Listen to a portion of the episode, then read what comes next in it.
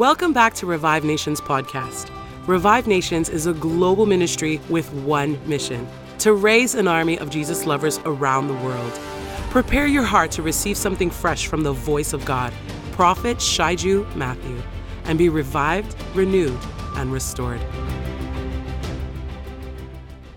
Didn't know you were supposed to go under. You were sub that car was supposed to be crushed. There was attempt after attempt. The foremost thing that the enemy wanted was not to cripple you. He just wants to make sure you're no more breathing. Because the enemy knows as long as some breath is left in her, she is going to use that breath, everything that has breath. Praise the Lord. Hey, Pastor. Hey, Pastor Steve, that's the button that Jenny bought. It's an adventure button.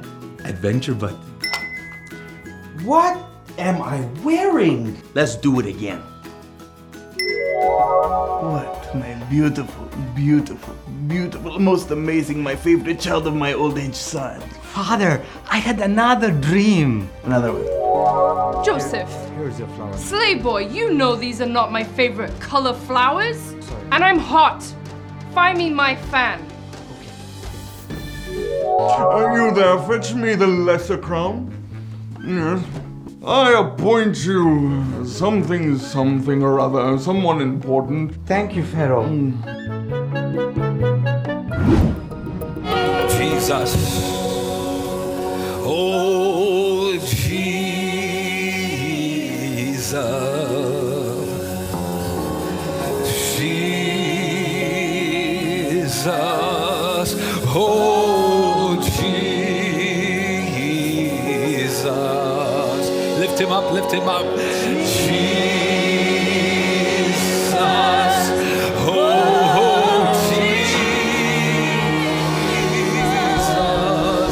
Your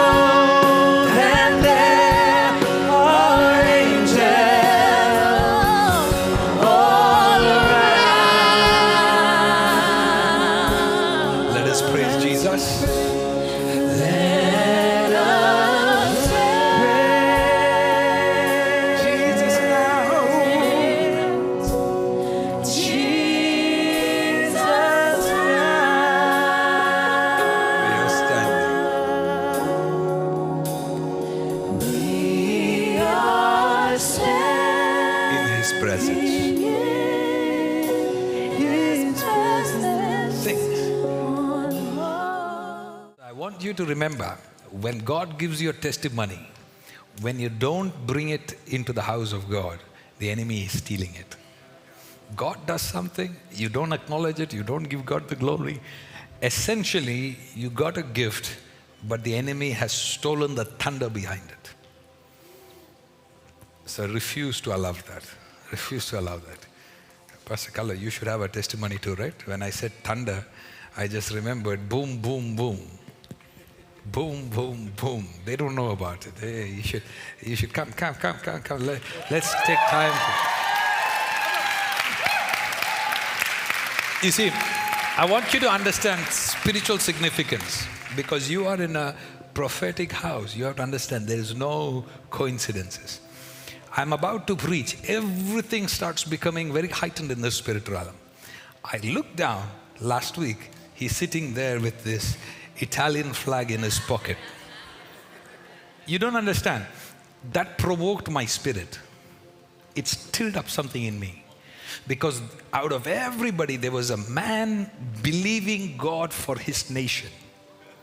And he's sitting there saying, you know, and, and later on he was telling me how he said, what better place to be than to carry this, representing, asking God for a revival.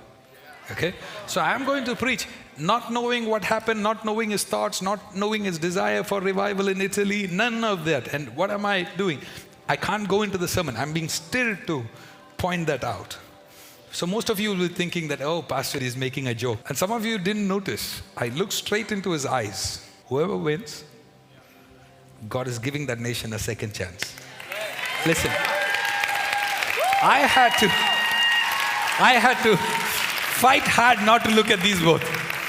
I was struggling not to look at them. I was like, who else? Don't look at them.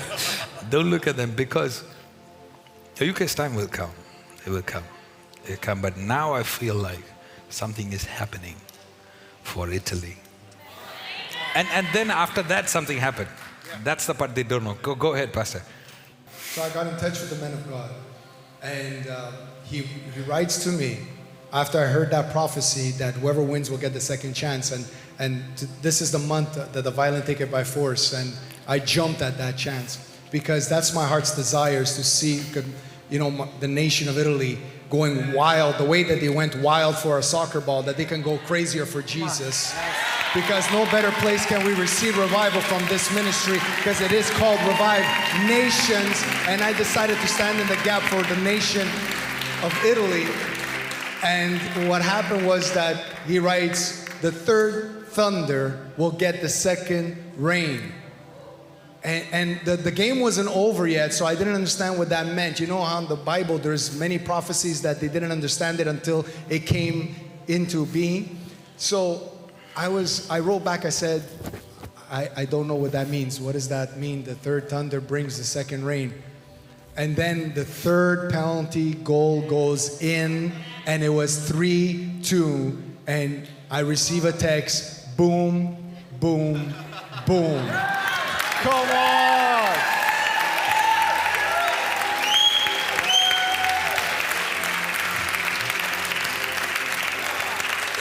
Today I hear that sound echo boom, boom, boom.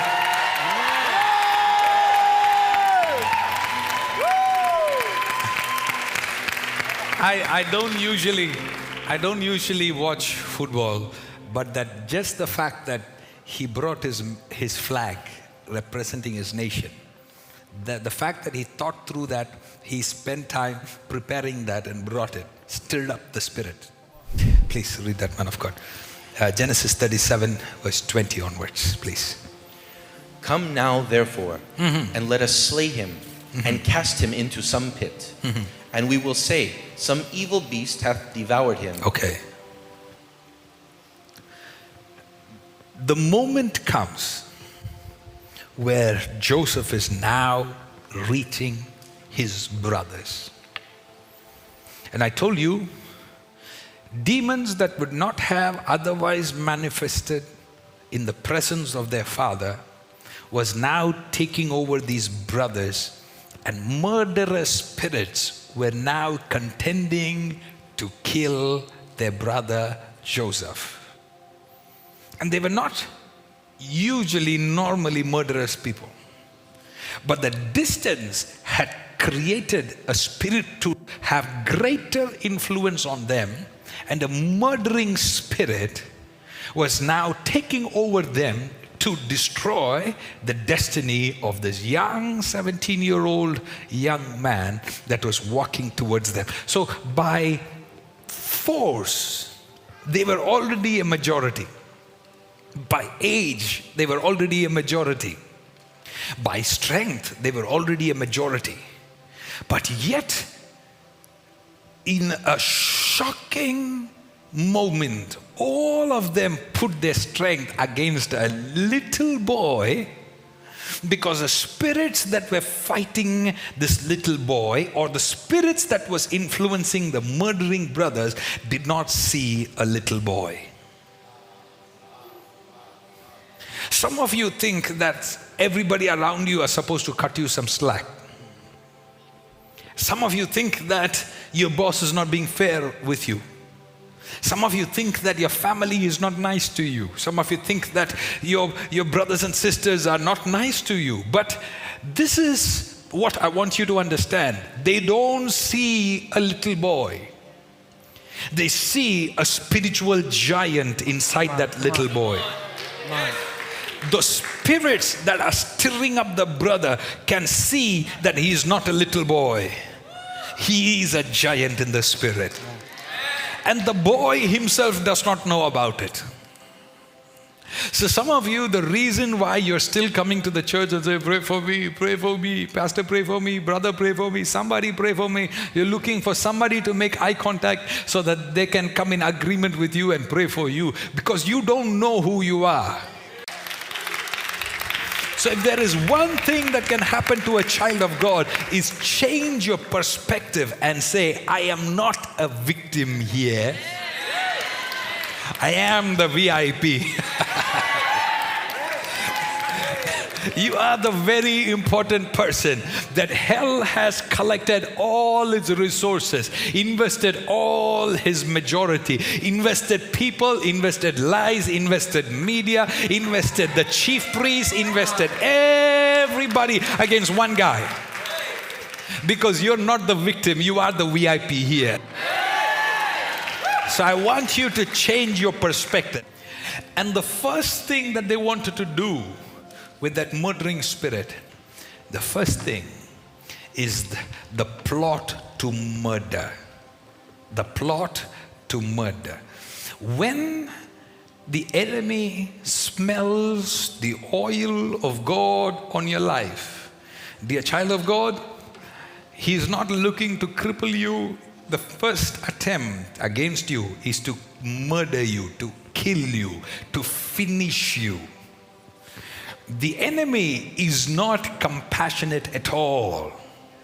One more time. The enemy is not compassionate at all. He is not going to look at, hey, manosia tarakasia. He is not going to look at a little child and say, oh, this is only a little child. We will attack him when he's 18 years old. They killed thousands of children just in order to kill little Moses just so that they can kill baby Jesus. The king ordered thousands of children to be killed. Satan does not show compassion. Some of you are like, but I'm just a girl. But the devil doesn't see you as just a girl because for what he knows, you might just be the Deborah that plans and strategizes the demise of the kingdom of darkness. The Spirit of the Lord is speaking to some people very accurately that you are not a little child, you are not a little girl, you are not a little boy the spirit of darkness that, that know and see the brightness of your light wants to at any cost finish you up. Finish you. That's that's the goal. The goal is not to hurt you. The goal some of you are already upset because you were sad that you you you you lost this you didn't get through this interview. You really think that the devil was after your interview you really think that the devil wanted to give you a flat tire? No, no, no, no, no, no. The devil wanted to see you six feet under. He wanted to finish you. He wanted to kill you. You know, the other day I was looking at somebody, and prophetically, the Holy Spirit said, The reason for her ingratitude is that she doesn't know how much of salvation that I have released upon her. Because sometimes when there is no trouble and God has protected you and blessed you and you're part of this house, you're growing, you're loving Jesus, and everything is fine, you don't realize how many death threats you had. You don't understand how many assassination attempt that God saved you from. You're worried and sad about the little bump, and you're like, oh, I got to spend $300 on that bump now. But you didn't know. You were supposed to go under. You were sub, that car was supposed to be crushed. There was attempt after attempt. The foremost thing that the enemy wanted was not to cripple you, he just wants to make sure you're no more breathing. Because the enemy knows as long as some breath is left in her, she is going to use that breath, everything that has breath. Praise the Lord. I didn't come to make you happy. I came to lead you into your breakthrough. And the way we take you from glory to glory is if God can see a group of people that their heart is overflowing with gratitude, their mouth is overflowing with praise, their hearts are overflowing with worship. If God can find a worshiper that does not care about who is watching them, who is looking at them, they will enter into the room, break the alabaster jar, and partake of the glory. You see, what the lady did was she broke the alabaster jar and partook of the glory that was greater. The alabaster jar in the hands of that woman was her priciest possession. But by breaking that at the feet of Jesus, she partook of something that was more greater, more than what she could afford, was in the room. The way you can afford that which you cannot afford is by giving your everything. So when we come and give the Lord everything, you are essentially pausing, freezing, canceling, destroying every plan of the enemy that is against you and your house and your family and your children. I want you to know that. When you come here and you're clapping hands and you're praising Jesus and you're saying, God, you are good, what you're doing is you're canceling, you are canceling, you are canceling murderous attempts of the enemy.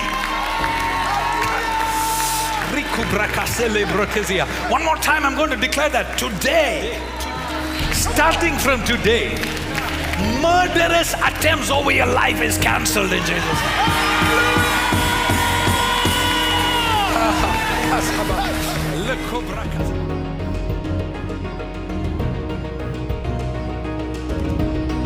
Thank you for listening. Make sure to share this episode on your favorite social media and with a friend. Until next time, stay under the mighty hand.